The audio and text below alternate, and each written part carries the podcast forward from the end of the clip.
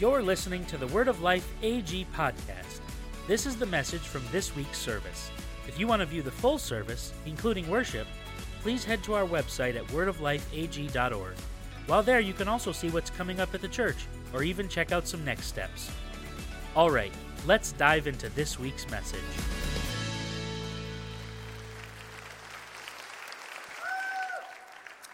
Good morning.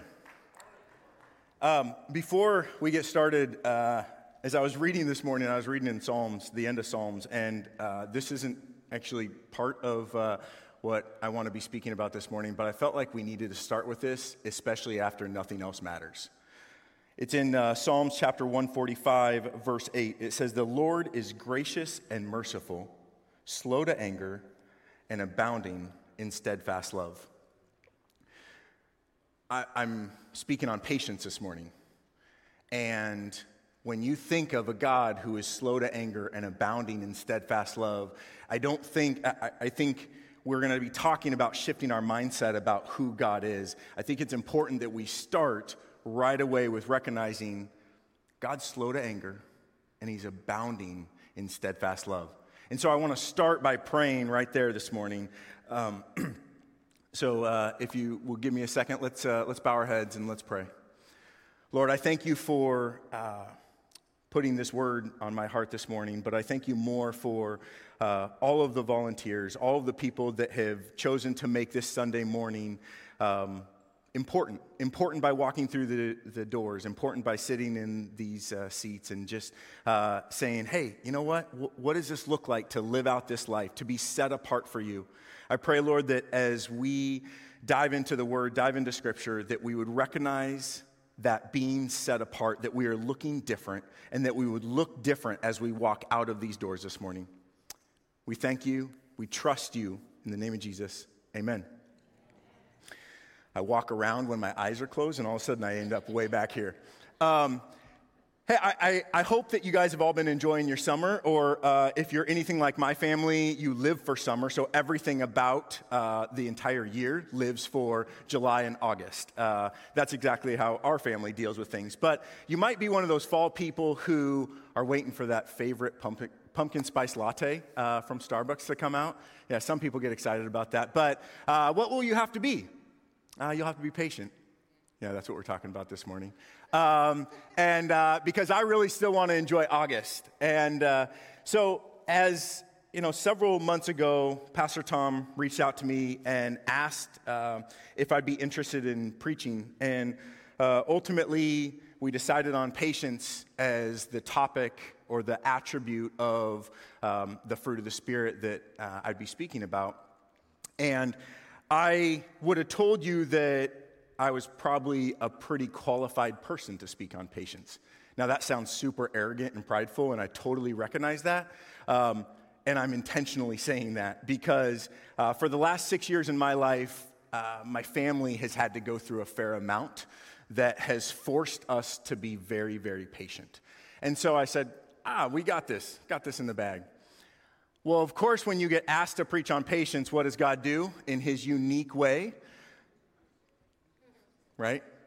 He, uh, he makes you be patient and overabundantly patient. So, over the last two months, I feel like I have had to be extremely patient.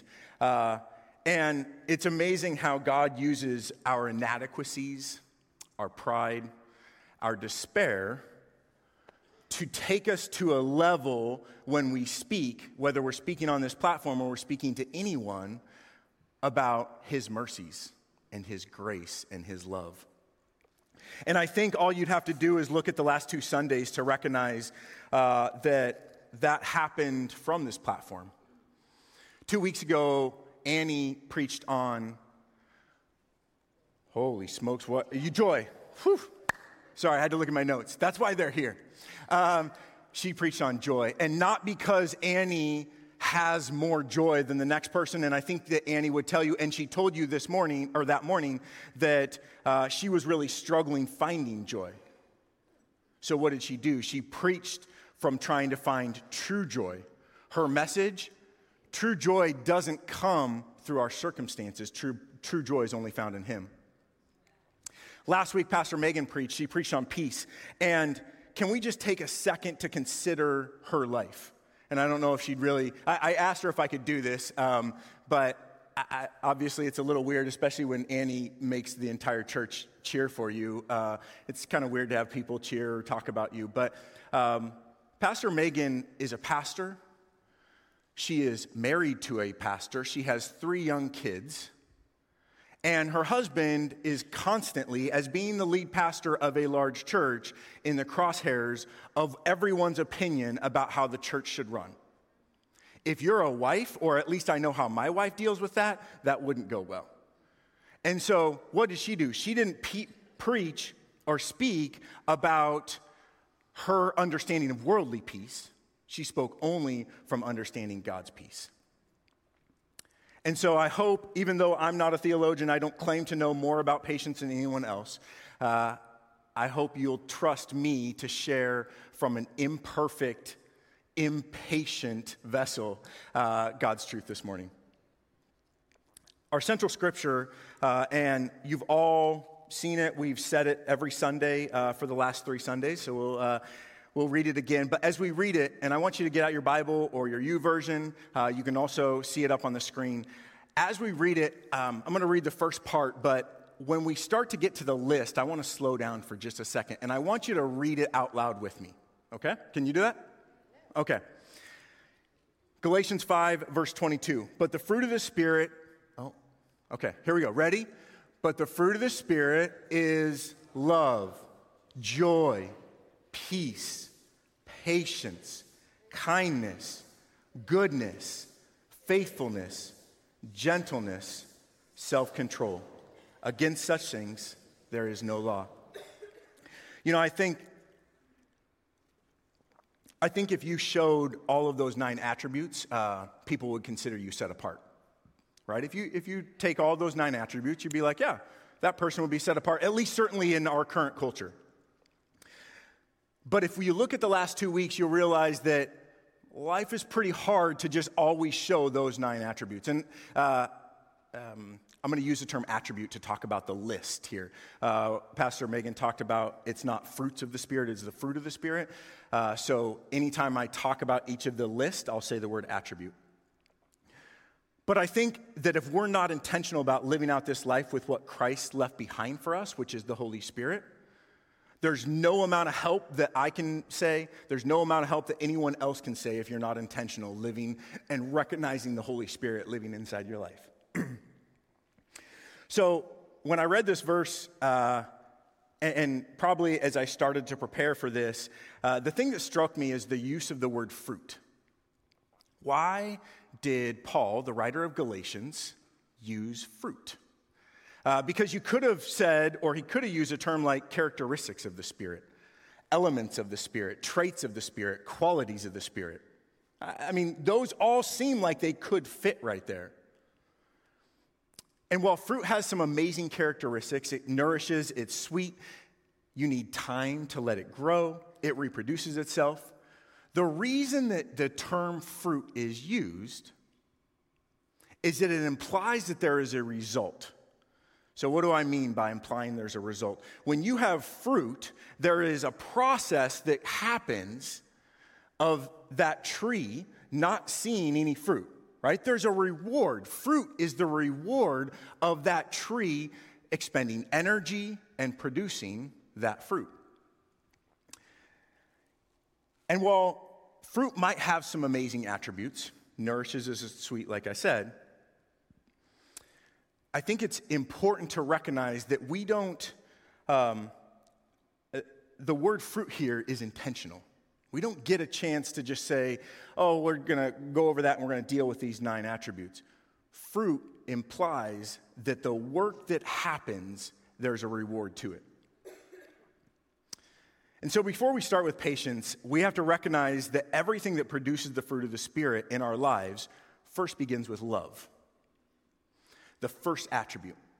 And in fact, some theologians actually are surprised at why love is even mentioned in this list. Because if you look at them, you can't actually pull love out of any of the other eight attributes. Love has to be a central to everything else. And if you look at all, all nine of them, you'd actually probably consider that all nine of them can't be pulled apart. What do I mean by that? If you're struggling with faithfulness in your marriage or faithfulness to God outside of marriage, are you showing self control or being patient with God's promise? How about gentleness with your family? Are you finding joy and peace in your life, or are you relying too much on your circumstances? What if you fly off the handle way too easy and are lacking self control? Where are you showing kindness towards others? And if you're struggling with love, like we just talked about, well, then somewhere along the line there's a deficit in one of the others. Finally, what about patience? Uh, as I told you, I thought that I was probably pretty set with patience, but um, in December of 2022, what is that, seven, eight months ago, I wasn't just losing patience, I probably had lost my patience, you could say. Um, if you know uh, what has happened in my, with my family over the last little bit, um, in December of 2022, uh, my wife was diagnosed with breast cancer. And if you've gone through that diagnosis, and it doesn't make, whether it's breast cancer or any type of cancer, uh, you recognize that it is an excruciating, and I mean excruciating, waiting game. You go for your routine mammogram, and then you wait. They call you and they say, Ah, we see a little something, so we want you to go for a sonogram. And you go to a sonogram, and then you wait you know what, there's, I, we're not quite sure of what's going on, so we want you to go to MRI, and then you wait. And then they say, yeah, we probably should go in there, so let's have a biopsy. And then you wait some more. Well, after the biopsy, they say, you have cancer.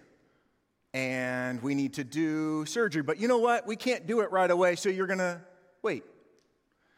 You have surgery, you wait, you have an appointment after surgery, you wait, and they say, oh, you know what? Radiation isn't going to happen until such and such. So you're waiting and you're waiting, and it's excruciating. And so our family was in the midst of this. We had been diagnosed, uh, or Jen had been diagnosed, and uh, we decided to, we had a trip planned to go down to um, Florida in December. It was going to be our, our family's first Christmas vacation. We were extremely excited about it. And uh, we, um, we get down to Florida, and it, uh, on Christmas Eve, so we had been there for a couple days. On Christmas Eve, we woke up and the temperature was 35 degrees with a wind chill of 29. Um, I know how that feels. I live in central New York, right? I don't need to fly to Florida to know how that feels.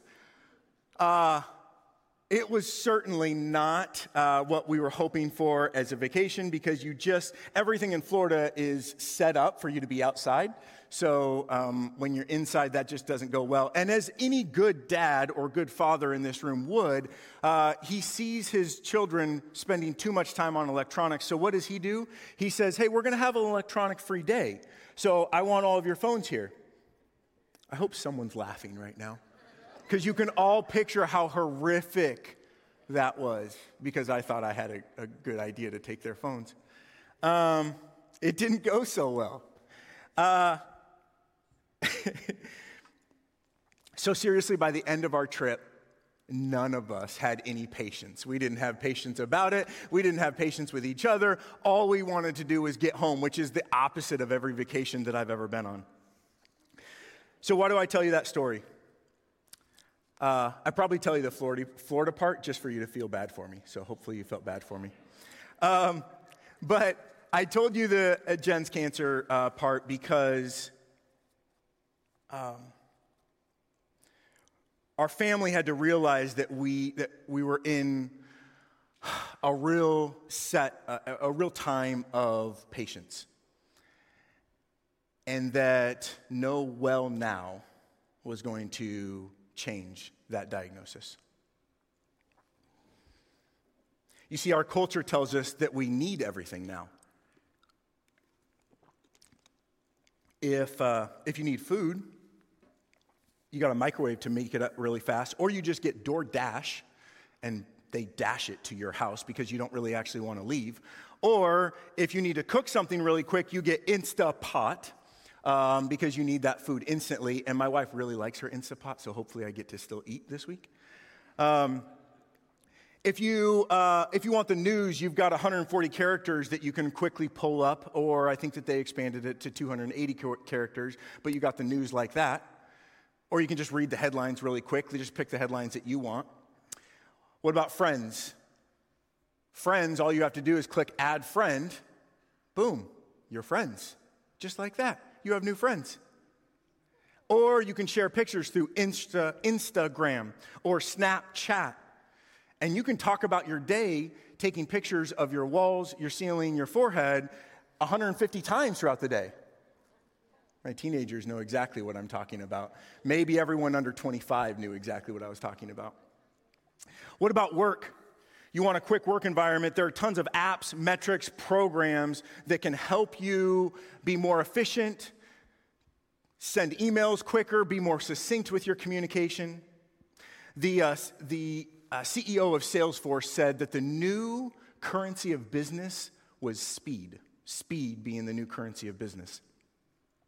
And I haven't even talked about in business uh, Chat GPT and how that's used, or Quicken Loans for mortgages, or Carvana to buy, a, um, to buy a car. All things that you can just do like that. How about a relationship? If you really want a, a, meaningful relationship, you put in a profile, you let an algorithm choose uh, the person that's for you, and boom, you're matched. Just like that. Or,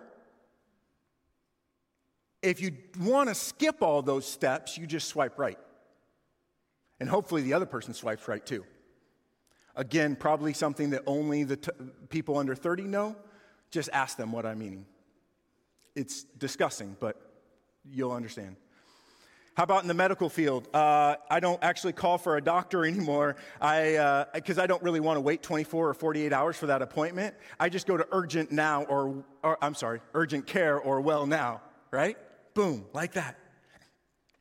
Or maybe I make purchases. I don't actually have to pull out cash anymore. I just uh, tap, slide, insert, keep the tab open, order Instacart, Insta, right there, boom, and let's not talk about Amazon in here, right? That might be sacrilegious.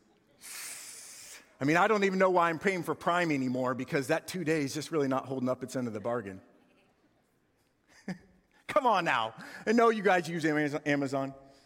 Um, and of course, to uh, prepare for this sermon, I watched a TED Talk. Why? I didn't have time to read the book. Really, did. And what about Bible reading?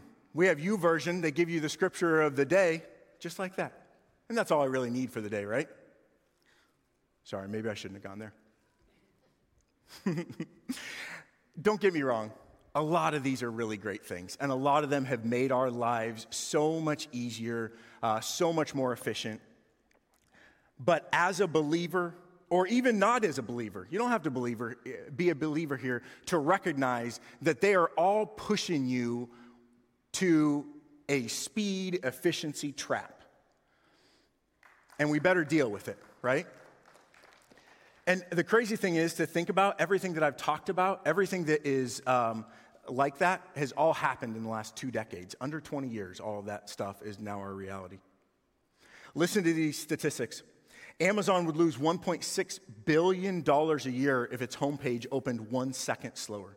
1.6 billion for one second. 53% of all shoppers will leave a website if it takes longer than three seconds for a page to open. One, two, three, you're leaving.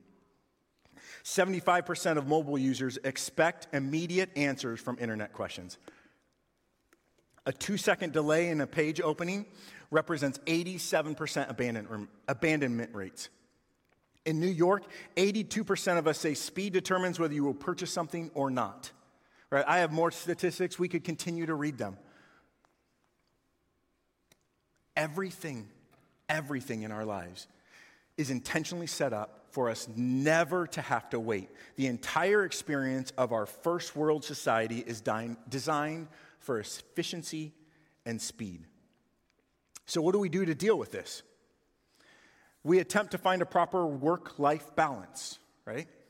If anyone finds it in here, please let me know because I would like to learn it uh, because it's a struggle. We say we're trying to find a work life balance, but are we really actually finding that? We take intentional vacations, or maybe we say, you know what, I'm not going to answer my email from such and such to such and such. You're trying to limit the chaos in your life because it just keeps coming at you no matter what.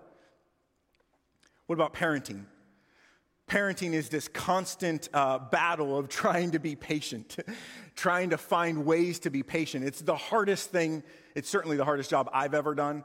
Uh, and you're just constantly trying to be patient. And my three kids who are sitting over there could absolutely tell you times that dad has lost his patience. Maybe you would actually say you are patient. And if you say that, I would ask you if you've asked others around you. Have you asked your kids if you're patient? Have you asked your spouse if you're patient? We listen to music. We try to get away to coffee shops. We do everything we possibly can to try to slow down our lives just a little bit. Because we know that at some point, when we have to go back into work, or we have to go back home, or we have to go back into having that conversation with someone, that the rat race is going to pick up again, that we're going to be moving at light speed. So I think that the first thing that we need to do is we have to define what patience is. And if everything in our culture is saying that you don't actually need patience, then we have to determine if patience is actually necessary. You, you could easily say, well, it says it in the Bible, so I'm supposed to be patient. Sure, you could do that. But is it necessary for our lives to be fruitful, to be abundant? In, uh, in older Bible translations, uh, we, we're using the term patience. It's in English Standard Version. Uh, Pastor Tom reads from the New Living Translation. The term is used as patience. But in older translations, the term is actually long suffering. And long suffering, while it doesn't sound quite great, uh, you're like, oh, I, I don't really feel like I'm long suffering when I'm being patient. The reality is, long suffering is exactly what pa- patience here in this Bible verse means. It truly means long suffering. And I want to read the Webster's definition um, in 1828 to the term patience to see hey, they actually thought at one point that patience was long suffering it's going to be projected. It says, the suffering of afflictions, pain, toil, calamity, provocation, or other evil with a calm, unruffled temper. Endurance without murmuring or fretfulness. Patience may spring from the constitutional fortitude, from a kind of heroic pride, or from Christian submission to the divine will. You see, patience had a much different uh, definition in the middle slash beginning of the Industrial Revolution when we didn't actually need speed and efficiency like we do now for our lives to function. It really did mean long suffering. What we've done, and it still means long suffering, we've just taken long suffering and said, ah, itty bitty long suffering, right? We want, we want our long suffering to be uh, just this much, not that much. You see, long suffering or patient enduring, or the way, however you want to use it, and faithfulness, one of the attributes that we will hear from in a couple weeks, are the only two attributes that have a prerequisite of time patience, faithfulness. And what do none of us have? None of us have time. And I wonder at what cost has all this busyness meant? cost to our lives, cost to our marriages, cost to our mental states, our relationships and friendships. But we're in a church, right? What about the cost to our Christ likeness, to our Christianity? Is your commitment to efficiency or speed killing your Christianity? Or maybe I'll say it like this Is the God of efficiency and speed replacing the God of the universe in your life? I'll say it again. It's up there. Is a God of efficiency and speed replacing the God of the universe in your life? Because we talked about if you showed all nine of these attributes that you would be set apart. But the reality is, the, everything that our culture is throwing at us is helping us not be set apart, but to be set into the culture. Everything. We're not being set apart. We're actually supposed to get in line with what everything is being said. And it's crazy to think that when you actually hear someone might be patient uh, or that, in our current reality in our life, we actually think that that person may not be so smart. We think that person maybe is just a little bit slow, not quick witted, not savvy. Why? Because we've already believed that the currency of business is speed. And so, if speed is the currency to looking smart, to getting your work done quicker, to being on the ball on everything, then of course you're going to think that the person that's patient is mm, maybe they're just not quite where they should be. So, can we consider the question is it necessary? And if it's necessary, then we need to look at why patience? What about some examples to show us how patience has been amazing in our lives? How long did you save and look for that offer to be accepted on your first house? You were patient, and how amazing did that feel when you signed the last piece of paperwork and got your keys? What about Thanksgiving dinner? We absolutely love, love those big holiday meals, or at least I do. Those holiday meals, they took some long suffering. They didn't happen overnight. They're work, they take time. And guess what? They are, you get paid off for that extra work, right?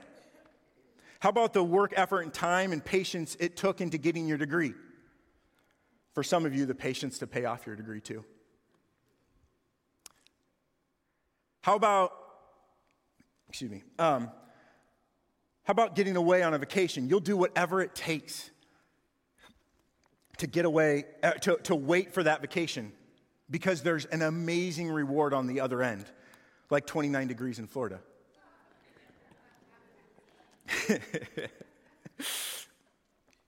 or as a parent, the news when you find out you're pregnant. You've waited and waited to get pregnant, and all of a sudden you find out that news. You'll wait for that patience. Or the nine months with your child in the womb, you'll wait for that. Or watching your children become young adults. That requires a lot of patience. Um, speaking to my teenagers and young adults, and some of us may want to clap to this statement, but I just want to, um, I, I want you to know that I'm speaking just directly to them right now. How about waiting for the right one and not settling for a half hearted relationship because that's what you think you deserve? You deserve so much more. Be patient. And, and in that wait, in that wait, waiting for sex preserved inside the marriage covenant. Because whether you believe it or not, it's what the Bible says.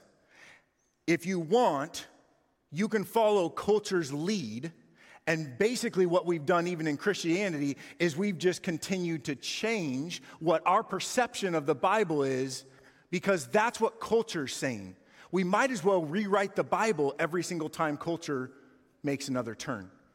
So, so young people, hold on one second. Young people, I want you to hear this. It's worth it. It's hashtag worth it to wait.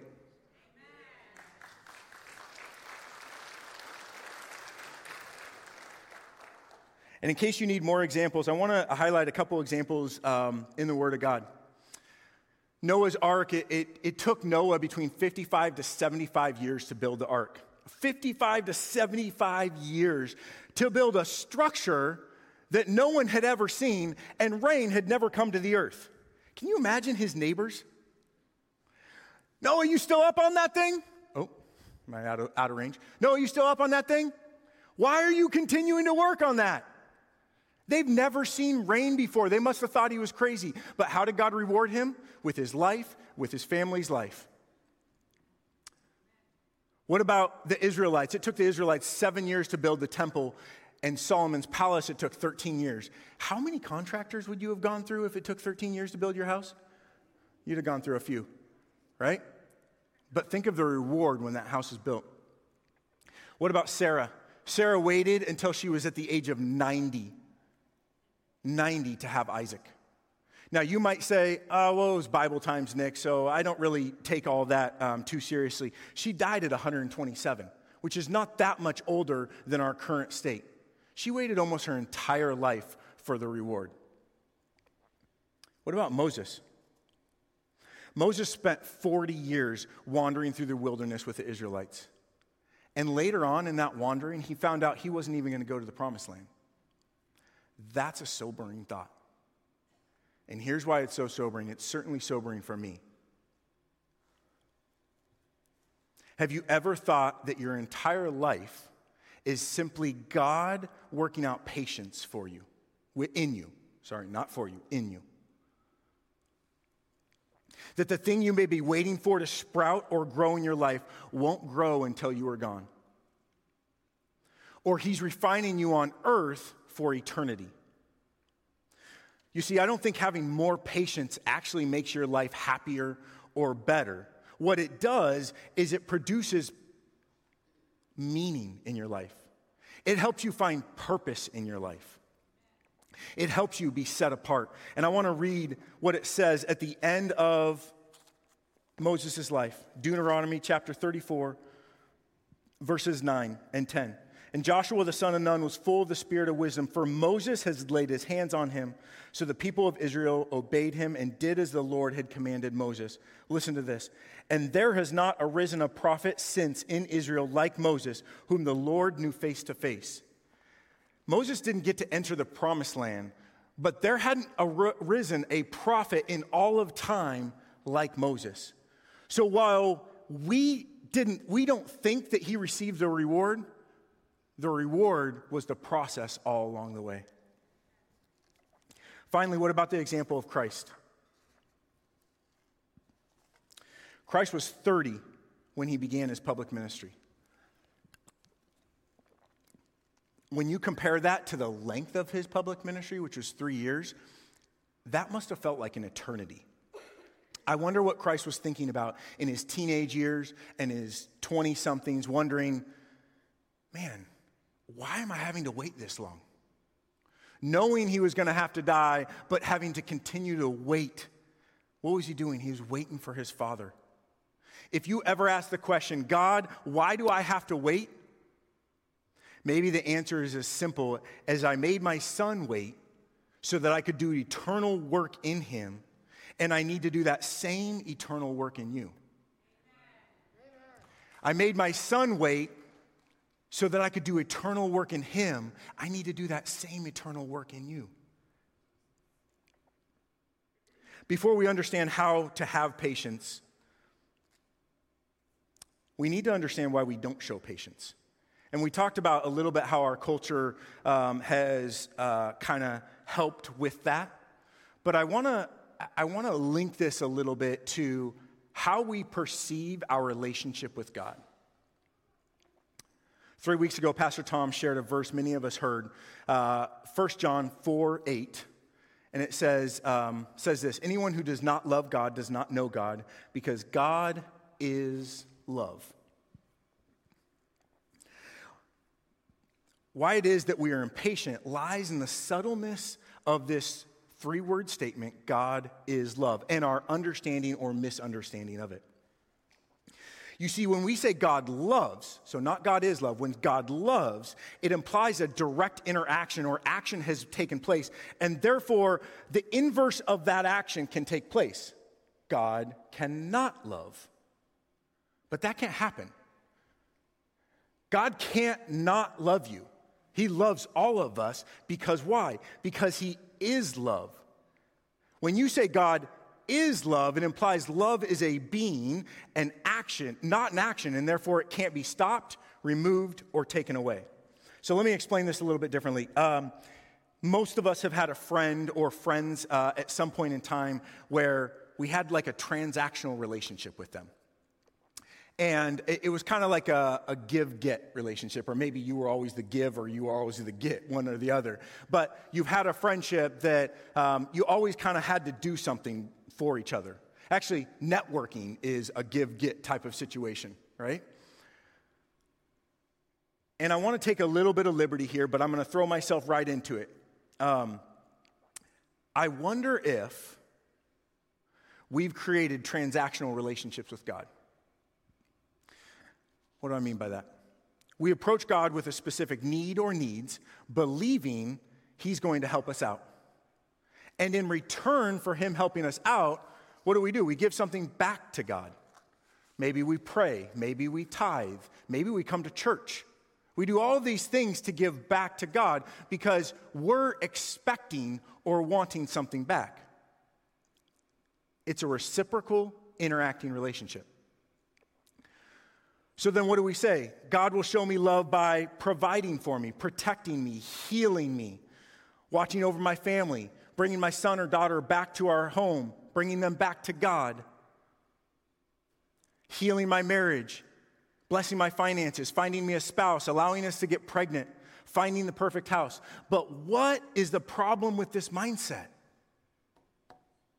What happens when one of those actions doesn't happen?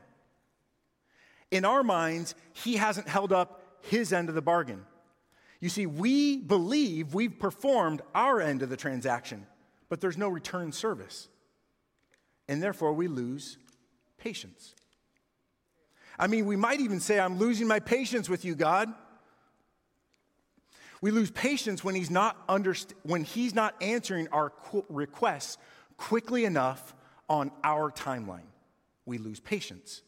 And that's why we're not showing patience. You see, in a transactional relationship, you withhold things because you may be upset waiting for the reciprocal transaction to occur on your timeline. But that's not the case with God because his very essence is love.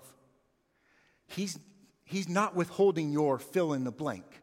Everyone has a blank. Fill it in right now. He's not withholding that from you because he doesn't love you. He loves you. He loves you because he is love, not because he chose to love you.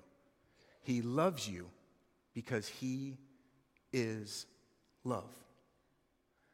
God is the God of transformation. So we talked about transactional. Now we're talking about transformational, which is how we need to see God. If we see God as a transformative God, then we instantly put our lives on His rails. The plan He has for our lives and the subsequent timeline that plan is on becomes our reality. And patience now isn't something we try to fight. Patience is the byproduct of being on the rails that He has for your life. Every single one of us has a set of rails that He wants to put you on. When you put yourself on that, when you're on His rails, patience just becomes a byproduct of being there because you don't see the you don't see the need to get something done quicker. You don't see the need to put it on your timeline because it becomes on His timeline. Our, resu- our impatience is simply a result of wanting God to pervert, per- perform a transaction that He hasn't done. Just like our insta culture, where everything is a transaction, we've created an insta God. An insta God. Can you pressure cook this relationship? Can you swipe right on this marriage? Can you heal now? Can we just have a quick God chat? Can you send answers in 140 characters? Our Insta lives have created an Insta God because we don't really have time for anything other than our Insta God.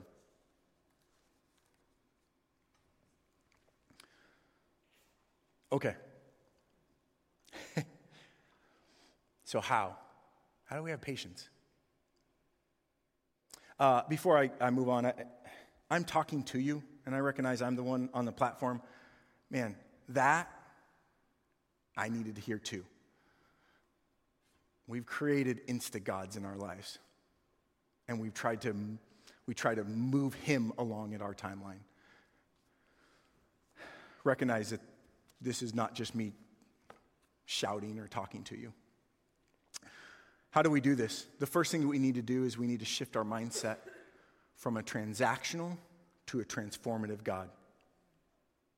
We need to stop putting God in this box of our Western, postmodernistic, materialistic, culturally aware box that we keep putting him in. Because guess what? That's not exciting.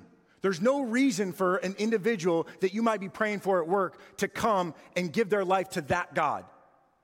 It's way more exciting to give your life to a transformative God, a God that transforms your life. The practical application of shifting our mindset, we change our prayer life from God, please help me, to God, please change me. The second thing we need to do is we need to create conditions for growth. We're talking about fruit, right?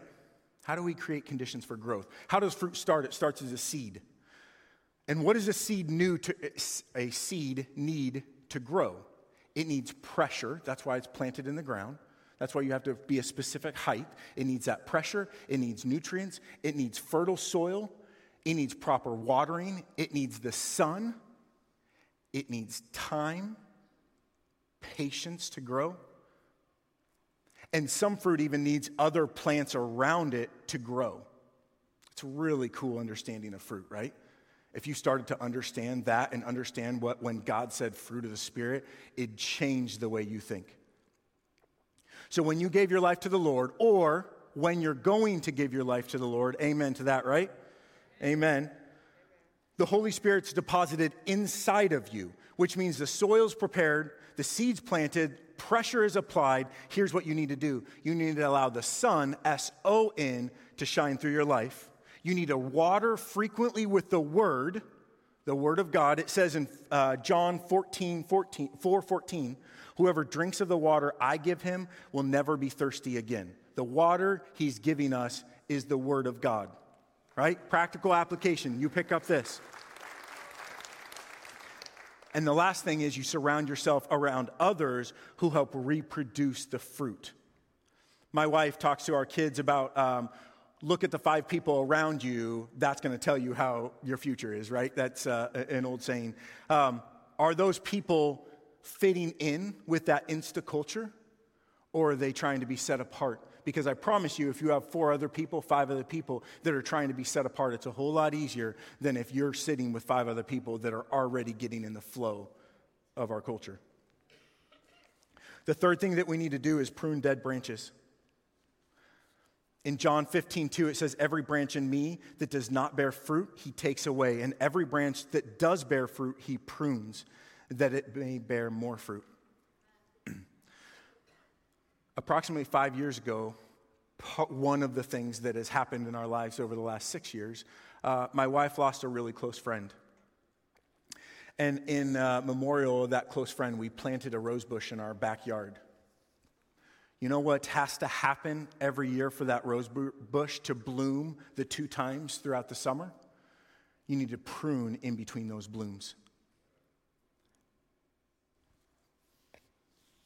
Our ability to see patience, and for that matter, the entire fruit of the Spirit, hinges on daily, weekly, yearly pruning. And I'm not going to assume I know what that means in your life. I know I have the things that I need to prune, and every single one of you right now are thinking of something that you need to prune as well. And I encourage you to prune it. And if you're a little scared about pruning it, don't be, don't be shy about asking someone else, hey, what do I need to prune in my life? It's hard to hear that, but it's worth it. Ask someone else. The fourth thing and the last thing that we need to do to see patience revealed in our lives is we need to taste and see. Right? This is fruit. We need to taste and see. Psalm 34 8 says, Oh, taste and see that the Lord is good. How do we taste and see? We seek first his kingdom and his righteousness. In Matthew 6 33, it says, Seek first his kingdom and his righteousness, and all of these things will be added to you. What is all of these things?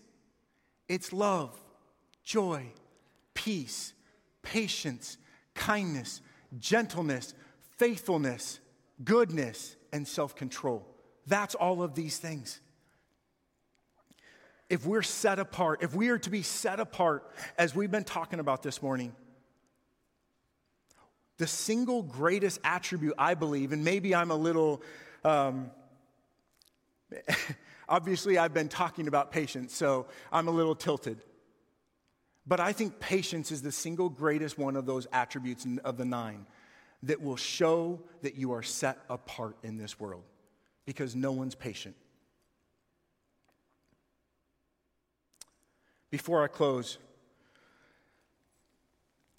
I want us to realize that this is, this is an interesting sermon um, that I had to prepare because it's not necessarily about a set of, although I gave some practical application, it's not necessarily like a set of things that you need to do. It is shifting our mindset from thinking about a transactional God because of how our culture has led us to believing that we serve a transformative God that wants to transform our lives from the inside out. And to bring that to life, I want to close with a story of a man in the Bible named Job. A man who was blameless and upright, one who feared God and turned away from evil. He did everything right. Everything right in God's eyes, everything right in the world's eyes. He was a blameless man. And uh, God allowed Satan to test him with thing after thing. God basically saying, He's going to be faithful to me. You watch.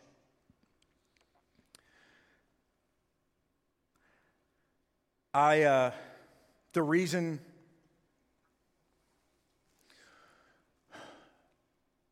there's been many times over the last six years that uh, Job has been an encouragement to me because of certain things that my family has had to go through. And I don't, I don't necessarily want you to hear my words here. Um, we've, we've had our fair share of struggles, fair share of times that um, we've needed to be patient. But as I look out and see certain people in um, these seats, uh, I know that all of you have had something in your life where you where you've struggled, where you've felt like, man, I feel like I've been patient beyond belief. And God, where are you?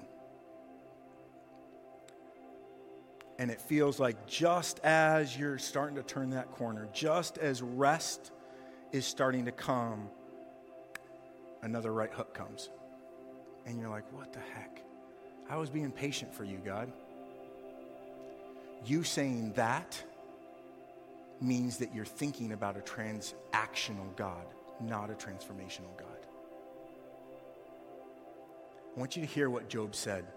In the midst of chaos, utter pain, everyone abandoning him, losing everything. It's found in Job 23, verse 14 it says, For he, this is Job talking, for he, meaning God, will complete what he appoints for me. You see, in the midst of Job's crisis, he realized that God can be trusted with his life. He realized God can be trusted with his life. if we trusted God, would we become more patient with Him? He has certainly been patient with you, or maybe I shouldn't say you, He's been patient with me. He's been extremely patient with me because I promise you, I've let Him down. I've turned my back on Him. I've tried to do things in my own life. I've tried to usurp His will. I've tried to take the reins, whatever metaphor you want to use and yet he's still been patient with me. So, yes, this verse God, you will complete what you have appointed for me. I want to say it together. Ready? And I want to take for he, I want to say God. Ready? Go. God will complete what he appoints for me. Again, God will complete what he appoints for me. He's appointing it for you, not you. It's not a transaction, it's not something that you've taken over. He will complete what He has appointed for you. And as Job went through a period of long suffering, patiently enduring, It says at the end of the book of Job that the Lord restored the fortunes of Job times two. He restored Job. Not when he saw his relationship with his God as a transactional one, but a transformative one. Not when he saw a God that loves him, but that as a God who is love. And while Job's long suffering was restored, we find our reward, the patient, our reward for patience in the book of Romans, chapter 5, verses 3 through 5. Not only that, but we rejoice in our sufferings, knowing, knowing that suffering produces endurance. That's patience.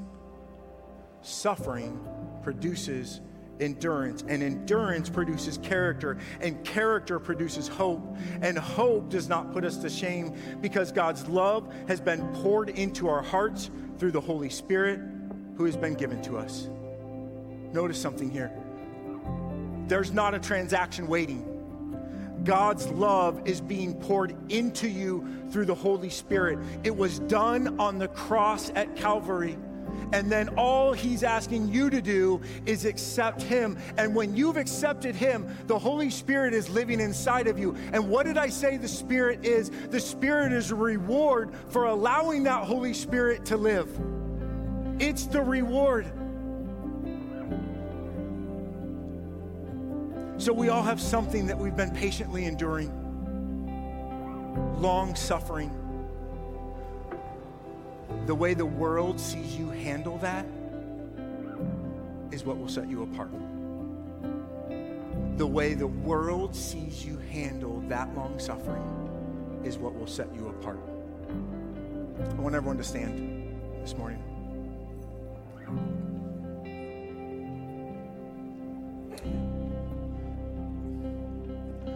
Alex, uh, Luke, and the band are going to continue for a moment after I leave um, the platform, and uh, there won't be words for just a moment. And I want that time to be a really sweet time between you and the Lord. And if you want to stay there, you can. These altars are open, you can come down here. And I'm not spe- specifically saying you have to get prayer, I'm saying the altars are open for you to come and surrender. And if you feel like the surrender has to happen because you're raising your hands, then raise your hands.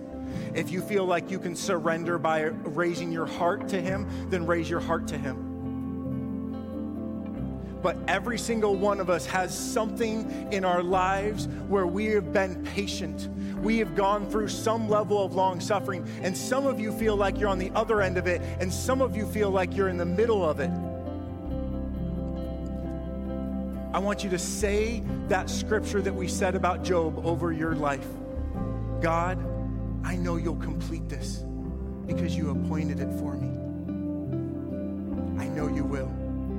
Healing, relationships, salvations, redemption, forgiveness, restoration. I know you will complete what you've appointed for me.